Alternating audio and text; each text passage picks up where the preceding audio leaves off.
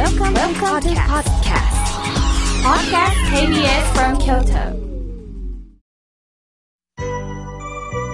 さあ、これよりたくさんのメッセージをいただきましたので、順に紹介をさせていただきます。まずはじめに、えー、おはがきをいただきました。えー、宮津市よりコマドリさん、いつもありがとうございます。花冷えで花寒いです。庭の木蓮が、えー、お花をつけてとっても明るいです。あんずの匂いがしてきます。ぷーんと香りが漂ってます。とのことです。そうですか、コマドリさんのお庭は、本当に、えー、木々が彩り、えー、そして、コマドリさんの、え、目を本当に豊かにしてるんでしょうね。ありがとうございます。私はコマドリさんの、えー、おはがきをいただいて思い出したことがあります。やっぱり五感を大切にしないといけないなって思ったんです。前、私が、まあ、借りてる書斎なんですが、その大家さんがね、首になんかペンダントをつけてるんです。大家さんそれ何ですか？って聞いたら、これ、アロマテラピーのネックレス。私最近ね、睡眠不足なのよ。するとね、このネックレスの中にピュッピュッとアロマの香りを垂らせばいいんだって。するとね、これを香ることによって、あのー、眠れるそうよ。次におっしゃった言葉が印象的なんです。でも、これつけなくても、お花の匂いを思いっきり嗅いで空気をゆっくり吸えばいいのにねっておっしゃったんです。そうですよね。コマドリさんがこうしてお花の匂いを嗅ぐ庭からね、本当にこう、香ってくる、その体で受け止めるというこの感覚、あの、改めて、えー、私も実行しようかなと思いました。ありがとうございます。さあ、続いての方です。メールをいただきました。ラジオネーム、きみまろさん。いつもありがとうございます。北海道からいただきました。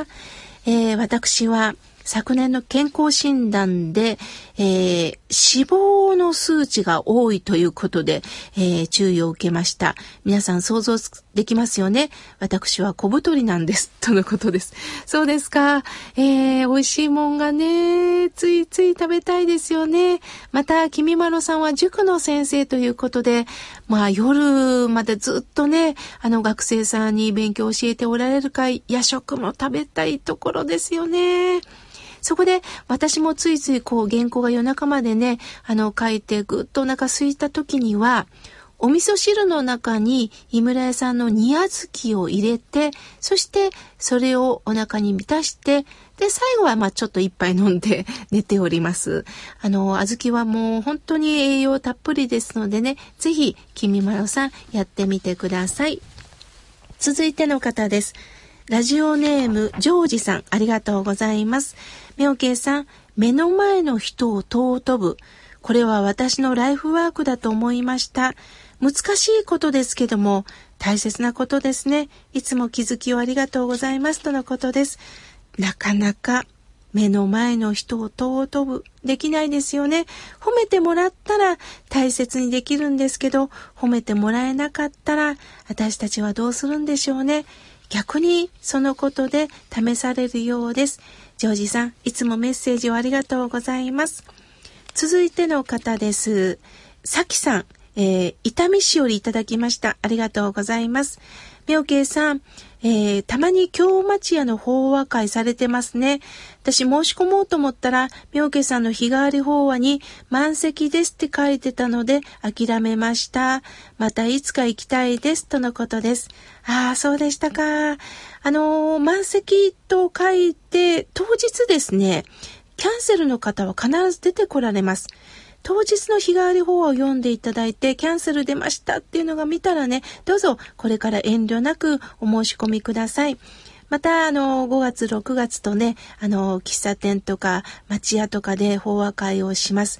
また、文化センターでね、心の講座をやっておりますので、どうぞ気楽に日替わり法話も皆さん覗いてみてください。ありがとうございます。続いての方です。琵琶湖さん、いつもありがとうございます。妙慶さん、スタッフの皆さん、おはようございます。今日も癒されながら聞いています。放送3年目、おめでとうございます。さて、先日、商店街を歩いていたら、年配の女性が手押し車にゴミ袋を4袋も積んで押して歩いていたので、どうしても見過ごすわけいかず、私は声をかけました。やっぱり私の性格なんですね、とのことです。いや、これ大切なことですよ。ああ、なんか誰かが荷物持ってるって、まあ見ることもあるんですが、時間がある時にはましてはこのようにご年配の方がね、一生懸命荷物を、まあゴミといえども持ってるということで、琵琶湖さんは声をかけられた、本当に助け合う気持ちを持ってるということで、ああ、逆に私も、あの、やらなければと思いました。琵琶湖さん、これからもどうか地域の人と手を携える関係でいてくださいね。さあ、続いての方です。ラジオネーム、せいしゅうさん。ありがとうございます。妙慶さん、スタッフの皆さん、えー、先日、番組で私のことを取り上げていただきましてありがとうございます。体調の方はちょっとずつ回復をしております。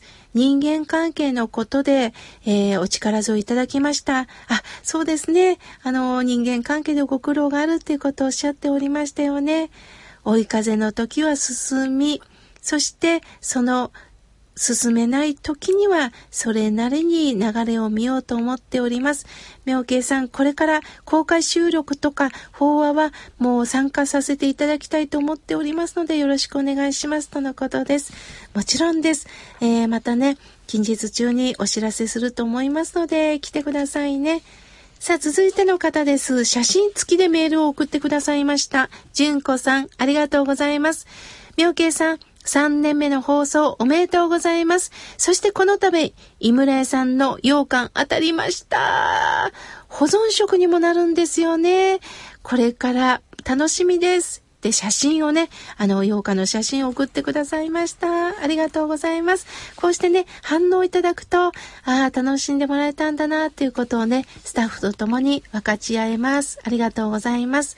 さあ、続いての方です。てるみーさん、ありがとうございます。ああ、嬉しい季節になりました。